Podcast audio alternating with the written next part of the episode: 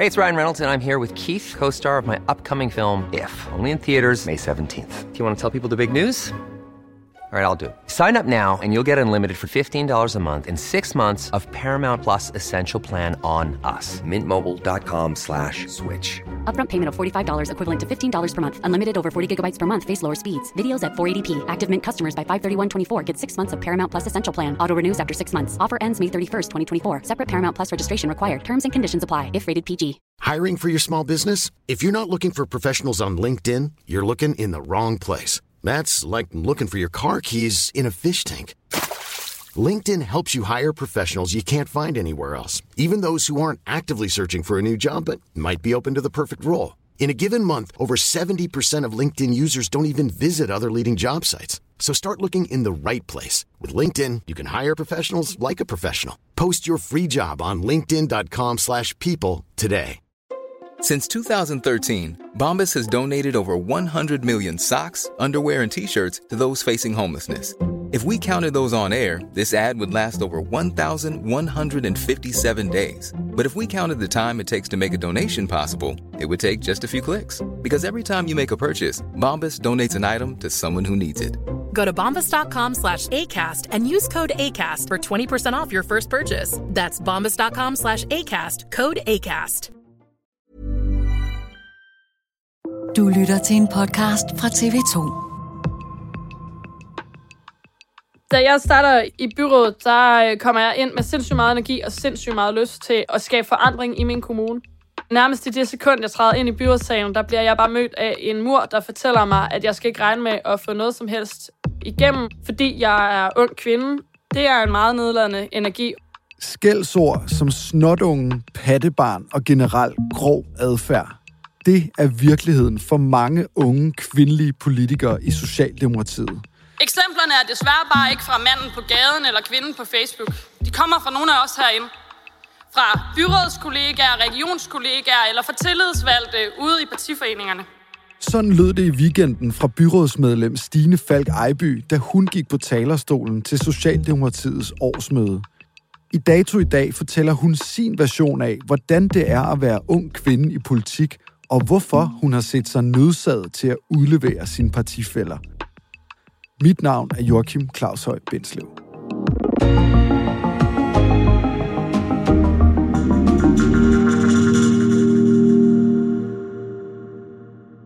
Stine Falk Ejby, du er 27 år, så er du byrådsmedlem for Socialdemokratiet i Randers Kommune. Du passer altså både et job som lærer i det daglige, og så det politiske arbejde ved siden af i løbet af en normal uge. Og selvom du bruger så meget tid på det, så skal du åbenbart alligevel lægge øre til rigtig sløje bemærkninger, kan man roligt sige. Hvor mange gange har du overvejet bare at sige, jeg gider sgu ikke, jeg smutter? øh, ja, ja, det er svært at sætte et tal på. Øh, det synes jeg faktisk næsten... Øh, jeg vil ikke sige, at det er dagligt, men i perioder er det tæt på at være dagligt, at man overvejer det. Men, øh, men så kommer man jo heldigvis på andre tanker igen, fordi øh, der er jo en grund til, at man har stillet op, og, og den skal man holde fast i. Så du har simpelthen været tæt på at ligesom sige, prøv at høre, øh, det var øh, ikke særlig hyggeligt, så længe det varede, vi ses? Ja, helt bestemt, helt bestemt. Det er mere end en gang.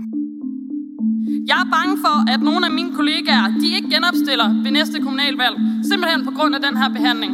Og det kan... Du er løbet med ganske meget opmærksomhed til øh, Socialdemokratiets landsmøde her i weekenden, hvor du gik på talerstolen. Jeg skal heller dig, som alle andre. Nu!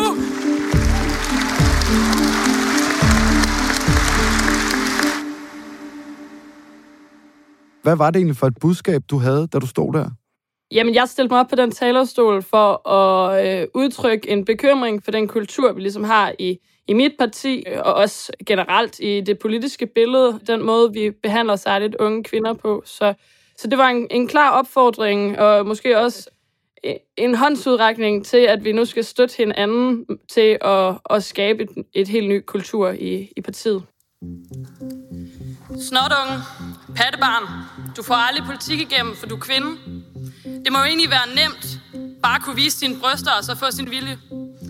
Når unge kvinder stiller op til et politisk værv, så er man efterhånden opdraget med, at sådan kommentarer, de kan følge med vælgerne. Og de netop nævnte eksempler, de kommer også alle sammen fra unge, kvindelige DSU'er, der er valgt landet over. Vi er stærke, og man skal bestemt ikke skåne os, men man skal fandme behandle os som alle andre. Ja, tak. Hvor problematisk er den kultur, som du ser det? Altså den, du gik op for at tale om? Jeg, jeg synes, den er vildt problematisk, øhm, og desværre kan jeg jo også høre, at den har fundet sted i mange generationer. Det er jo noget, der ikke er blevet gjort noget ved i mange, mange år, og jeg kan jo mærke på mine kollegaer, der er valgt rundt om, vi er heldigvis en ret stor gruppe af unge kvinder, der blev valgt sidste gang, at vi alle sammen er påvirket af det, og, og det tyder jo bare på, at der er noget helt skævt. Er du egentlig blevet overrasket over, hvor meget opmærksomhed du har fået ved at stille dig op og dele dine erfaringer? øh, ja, det må jeg sige. Øh, jeg må ærligt indrømme, at jeg havde faktisk ikke... Øh, jeg vidste ikke, at der også var øh, journalister til stede under vores organisatoriske punkt, så, så på den måde kom det lidt bag på mig. Jeg vidste godt, at vores parti nok øh, ville føle, at jeg lidt sprang en bombe på talerstolen, men at, øh, at journalisterne stod klar bagefter, den, den, havde jeg ikke lige, øh, den havde jeg ikke lige set komme. Nu har jeg jo aldrig været øh, i politik på den måde, men jeg kan forestille mig, at jeg ville have nøjeren på, for at sige det lige ud, hvis jeg skulle gå op og så se de der mennesker i øjnene, som repræsenterer noget, jeg slet ikke kan overskue, og decideret, du ved, skælde dem ud for rullende kamera. Hvordan havde du det, da du var på vej derop og stod der? Og så går vi i gang, og reglerne er de samme, som de har været hele tiden. Ja, øh, jeg vil sige, jeg tror, det hjalp mig, at jeg havde øh, bankende tømmermænd. Så øh, Stine, vil du komme nærmere? Men jeg var i hvert fald øh, møghamrende nervøs, øh, lige inden, at, øh, at jeg skulle op. Det var den der sådan, øh, på, på turen op mod talerstolen, kan jeg huske, jeg når at tænke, åh, jeg skal ikke falde, jeg skal ikke falde, jeg skal ikke falde, og sådan min, min ben der syre, og øh, jeg nåede lige, jeg skulle lige trække vejret, da jeg kom op på talerstolen, inden man går i gang, og sådan, øh, det er bare, øh, den tur, selvom vi sidder øh, rigtig tæt på talerstolen, så de der 10 meter derop, de kan være øh, rigtig, rigtig lange. Hvorfor følte du virkelig, at det var nødvendigt også at udsætte dig selv for den der øh, ubehagelige situation, som det jo er, at stille sig op og skille folk ud på den måde?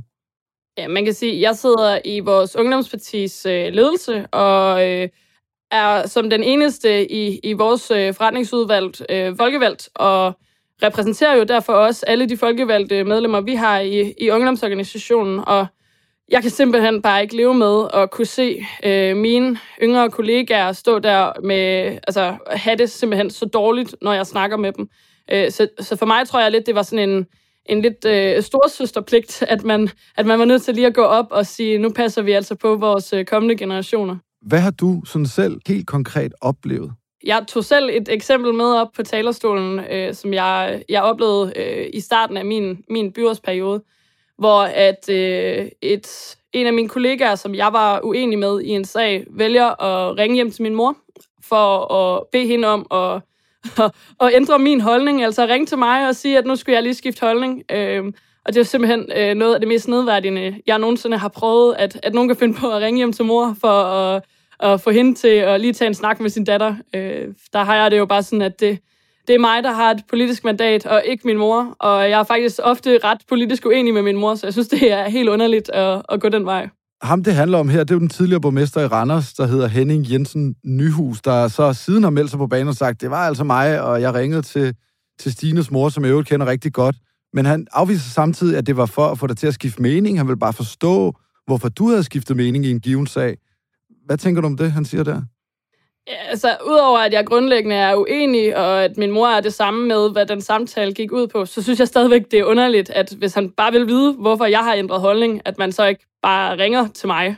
Det havde da om andet været den nemmeste måde at, at gøre det på. Øh, så skulle jeg da nok have forklaret ham, hvad jeg mente.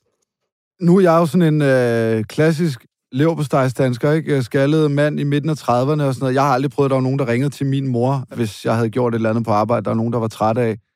Hvad sætter det i gang i en? Altså, hvad, hvad sker der inde i dig, da det går op for dig? What? Henning har ringet til min mor?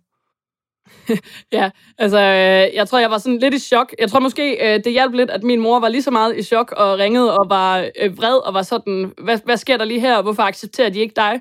Øh, og så tror jeg, så, så spredte der sig lige så stille sådan en, en vrede ind i mig også, øh, med sådan en, jeg synes simpelthen, det er så nedladende, at man ikke kan, kan se det i øjnene, at det er mig, der har et politisk mandat. Og jeg føler simpelthen, at det er lidt at pisse på mit mandat, at, at man ringer til, til vedkommendes mor. Jeg synes simpelthen, øh, jeg har aldrig oplevet noget lignende, og alle de kommentarer, jeg har fået siden på folk, jeg har fortalt, det har jo også bare været sådan, prøv at overveje, hvis det var øh, omvendt, at jeg ringede til, nu tror jeg desværre, at, øh, at Hennings øh, forældre er døde, men, men, men hvis nu jeg havde ringet til hans mor engang, altså jeg synes simpelthen, det er, det er fuldstændig sindssygt, at man kan få sig selv til sådan noget, uanset hvad baggrunden man selv mener er. Er der nogen grund til at tro, at han har dårlige intentioner, at han ikke bare tænker, nå, jamen det er jo bare min måde at prøve at finde ud af, hvad der foregår? Nej, det, det tror jeg sådan set ikke. Altså, han har da helt sikkert været nysgerrig. Det synes jeg også, han skal have lov til. Men altså, den eneste, der ved, hvad min mening er, det, er, det er mig. Så det ville jo være nemmest. Jeg ved, han har mit telefonnummer, så altså, det kunne han jo have ringet på. Har du talt med ham siden? Ikke udover, at vi har hilst en gang over øh, en middag, vi har skudt på. Så du har simpelthen ikke fået en, øh, en eller anden undskyldning, Stine? Jeg mente det ikke. Ikke det mindste, og heller ikke øh, min mor. Hun har heller ikke hørt noget fra ham. Kan du nævne nogle andre eksempler på, at du er blevet udsat for noget, som du tænker, det vil andre, for eksempel sådan en som mig, aldrig blive udsat for? Jeg har øh, en enkelt gang oplevet at komme ind til mit første kredsmøde, tror jeg, man vil kalde det, altså hvor man har samlet både nogle politikere og nogle unge øh, DSU'ere, og så noget ledelse, hvor at jeg kommer ind, og det første, jeg faktisk får at vide, det er, øh, velkommen til, Stine. Her har du en computer, du sætter dig bare ned og øh, skriver referat, og jeg ligesom spørger, øh, hvorfor, hvorfor skal jeg det? Og så er der faktisk et, en gammel ældre mand øh, over i, øh, i hjørnet, der siger, jamen det skal de unge kvinder. Øh, sådan meget direkte.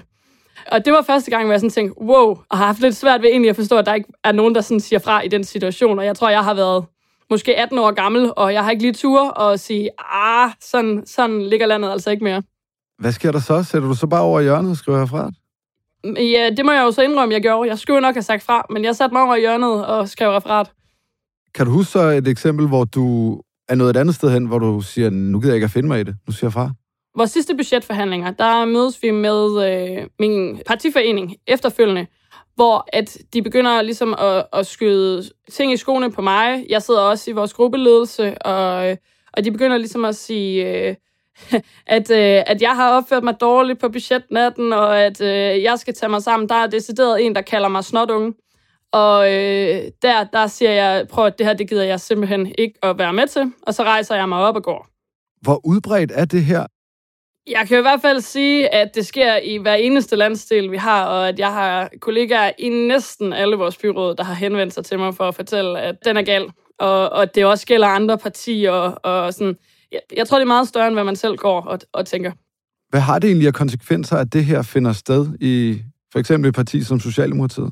Men øh, jeg tror, det har kæmpe store konsekvenser. Altså, jeg har selv en veninde, der valgte øh, at trække sit kandidatur ved sidste byrådsvalg, fordi hun simpelthen var for bange for, hvad hun ville øh, blive mødt med. Øh, og det forstår jeg sådan set godt. Det er egentlig den største frygt, jeg har, det er, at fremtiden ikke har lyst til at stille op, fordi at, øh, at man skal finde sig i alt for meget. Er der egentlig nogle tilfælde, hvor det på en eller anden måde er legitimt at adressere en persons alder? Altså det kan være begge retninger. Ikke? For eksempel hvis jeg sad og skulle tale om, hvordan det er at være øh, tæt på pensionsalderen, Øhm, det er ikke lige mit game. Til gengæld ved jeg, hvordan det er at være forældre til små børn. Ikke? At der ligesom er nogle steder i livet, hvor det, hvor det giver mere mening at tale om nogle bestemte ting, og derfor er det fint nok at afskære nogen en gang imellem. Ja, det sidste, du siger, det er så der, hvor jeg synes, at så, så, går, det, så går det skævt, for jeg synes, overordnet set synes jeg, det er okay, at man godt kan snakke om ens alder, og hvor man er i livet, fordi selvfølgelig er der forskel på, øh, hvad jeg repræsenterer med mine 27 år, og hvad nogle af mine partifælder på 50, 60 og 70 repræsenterer. Selvfølgelig er der forskel der. Og det synes jeg er så fair. Men lige så snart, at mit alder, øh, min alder eller mit køn bliver et argument for, hvorfor jeg ikke skulle have ret, så står jeg sådan set lidt af, når det sådan mere er øh, sådan en, du ved det ikke, for du er kun 27. Det kan godt være, at jeg ikke har oplevet det, men derfor kan jeg jo godt sætte mig ind i andres situation, eller have en mening til, hvordan øh, tingene foregår. Øh, så, så for mig er det mere øh, det der nedladende skæld med, at man bruger det som et argument, fordi det er ikke okay. Vil det sige, at du har aldrig sagt til en partifælde, jamen prøv at høre, du forstår ikke, hvad det handler om, fordi du er bare et helt andet sted i livet? Nej, det tror jeg ikke, jeg har. Jeg vil i hvert fald fortryde, hvis jeg har, fordi så har jeg ikke øh, øh, ment det. Jeg tager altid udgangspunkt i, i mig selv øh, og vil sige, øh, det forstår jeg ikke, for jeg har ikke oplevet det. Og jeg forstår ikke, hvordan det er at være 18 år i dag, fordi jeg oplever ikke, hvordan det er at være 18 år i dag. Sådan håber jeg i hvert fald, jeg altid vil sige det et parti som Socialdemokratiet repræsenterer jo den danske befolkning meget, meget, meget bredt, tænker jeg. Altså, det er øh, alt fra sosuer, det er lærere, det er direktører, selvstændige håndværkere, folk, der godt kan lide at gå til banko, folk, der godt kan lide at gå til lærdueskydning, ikke? Øh, er det ikke bare et vilkår, at når man møder sådan en smeltedeal fra det danske samfund, at der vil være brydninger og sammenstød på tværs af generationer? Jo, selvfølgelig vil der det, øh, og det skal der også være plads til. Det får jeg rigtig meget ud af, når at, øh, at vi snakker om, hvordan vi oplever tingene rigtig, rigtig forskelligt. Det synes jeg er skønt, men derfor øh, så snakker vi også ordentligt til hinanden, og det kan man sagtens. Hvad vil du sige til dem, der sidder og tænker, og de findes jo, der er masser af dem på sociale medier, det har vi set de seneste par dage, ah, slap nu af, gas nu lidt ned, altså, der bliver jo ikke ment noget med det, altså, kom videre.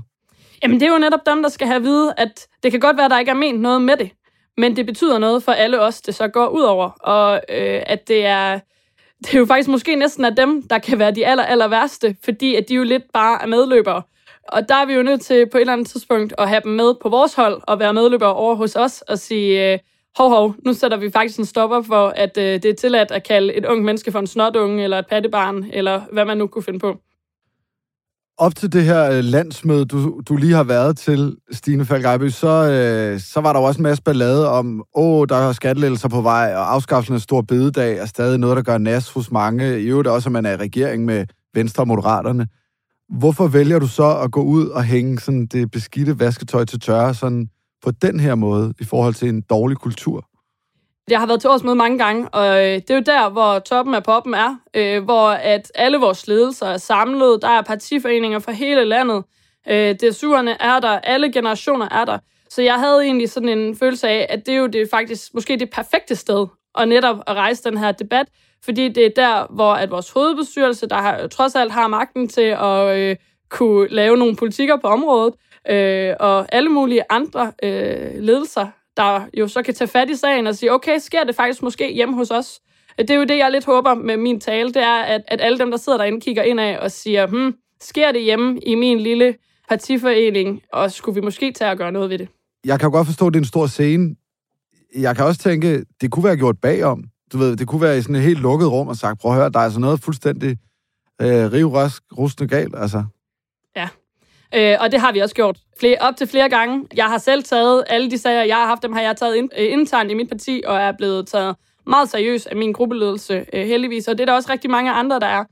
Og jeg ved også, at, øh, at vores partisekretær i partiet øh, tager det meget, meget, meget alvorligt, og jeg har også snakket med ham flere gange om det. Men problemet er jo bare, at det så netop bliver de her små strukturelle ting, øh, der kan påvirke det. Og der synes jeg måske bare, at det er bedre, at vi får det ud i det åbne og taler om det, i stedet for, at det bliver i små lukkede rum. Så er det bedre, at vi tager samtalen sammen, i stedet for, at øh, der bliver lagt låg på, at man faktisk ikke er klar over, at der er så mange problemer, som der er. Hvordan var reaktionen så, da du stod der og gik ned bagefter? Du havde været svimlende nervøs på vej op. Hvordan var det på vej ned? Man skal fandme behandle os som alle andre. Jeg følte, jeg lidt fløj på en sky på turen ned. Ja, tak. Der var kraftsalver over det hele. Det første, jeg ser, det er statsministeren, der giver mig en ordentlig thumbs up. Øh, min partisekretær giver en thumbs up, og så kommer jeg ned til et bord fyldt med DSU'er, der klapper mig på ryggen. Og øh, efterfølgende, så er der jo folk på talerstolen til det organisatoriske punkt også, der bare siger, hold da op, jeg vidste ikke, det her skete i mit parti. Kæmpe skulderklap til, at de står frem og tager den her kamp. Så det var, det var fuldstændig fedt. Kan du prøve at forklare mig, altså, jeg har meget svært ved at forstå, hvordan så noget her i 2023 kan være så udbredt. Altså sådan en, en plumrøden kultur for at sige det ud.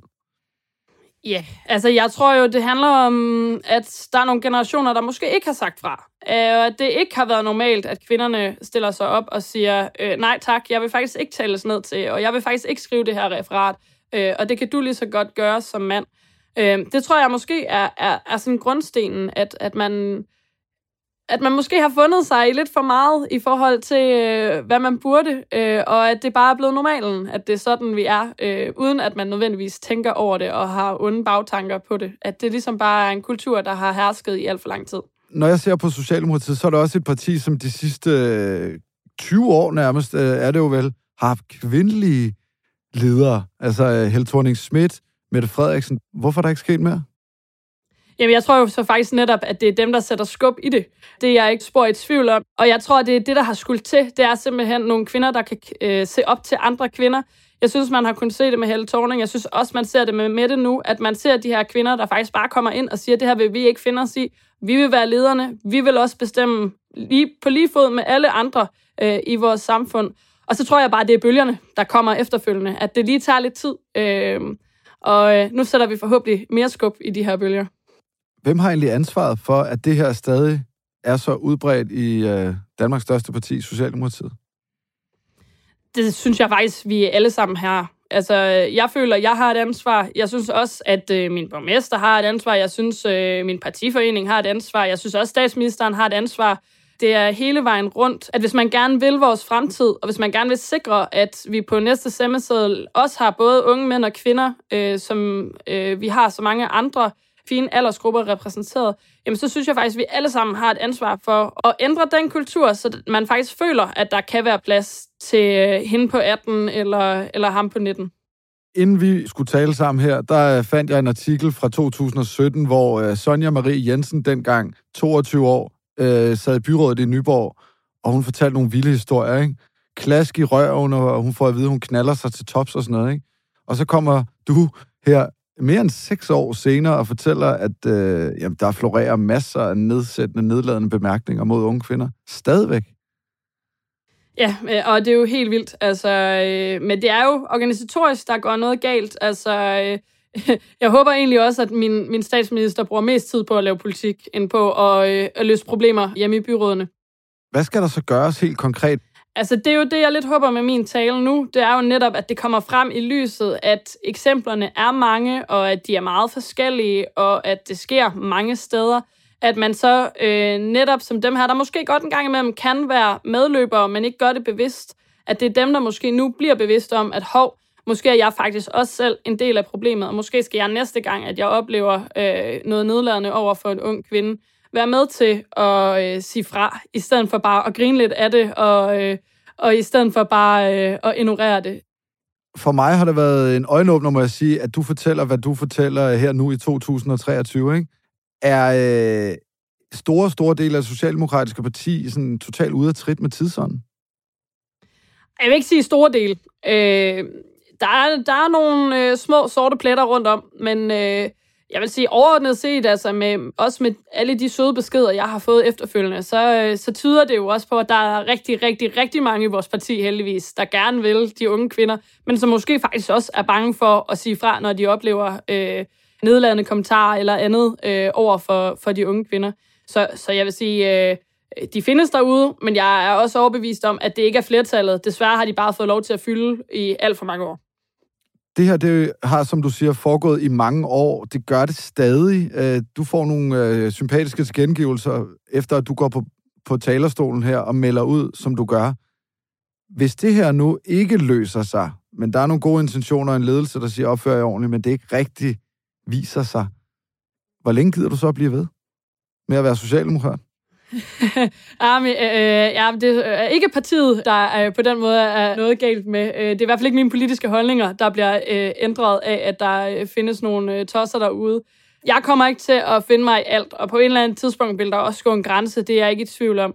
Men jeg tror også, og det bruger vi heldigvis, øh, den gruppe af unge kvinder, jeg sådan en gang imellem samles med, vi bruger hinanden til også at minde hinanden om, hvorfor var det nu lige, vi stillede op i første omgang. Og om ikke også, at det er vigtigere øh, at man kæmper for netop de ting, end at, øh, end at man lader sig gå på af, af nogle tosser rundt omkring. Og, og sådan er det jo heldigvis. Stine Falk Ejby, tusind tak, fordi du var med. Selv tak. Vi har forelagt Stine Falk Ejbys beskrivelser for Sten Bundgaard, der er gruppeformand for Socialdemokratiet i Randers Kommune.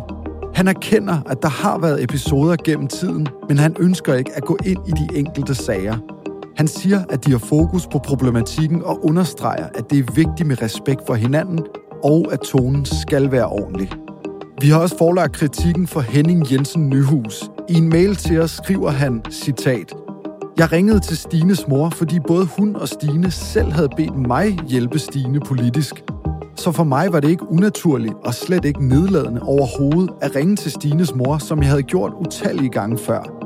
Jeg har på intet tidspunkt hørt, at Stines mor skulle have fundet min opringning nedladende eller forkert.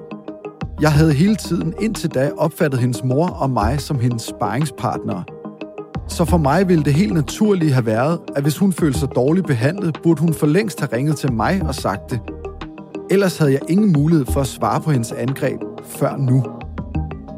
Dagens program er tilrettelagt af Emil Laversen, Leo Peter Larsen står for lyddesign, Astrid Louise Jensen er redaktør, og mit navn er Joachim Claus Høj Benslev.